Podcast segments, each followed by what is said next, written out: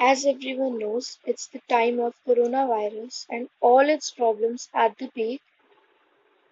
COVID has caused a thrill amongst kids as well as grown-ups as most of them are petrified of losing their jobs or being into any other trouble.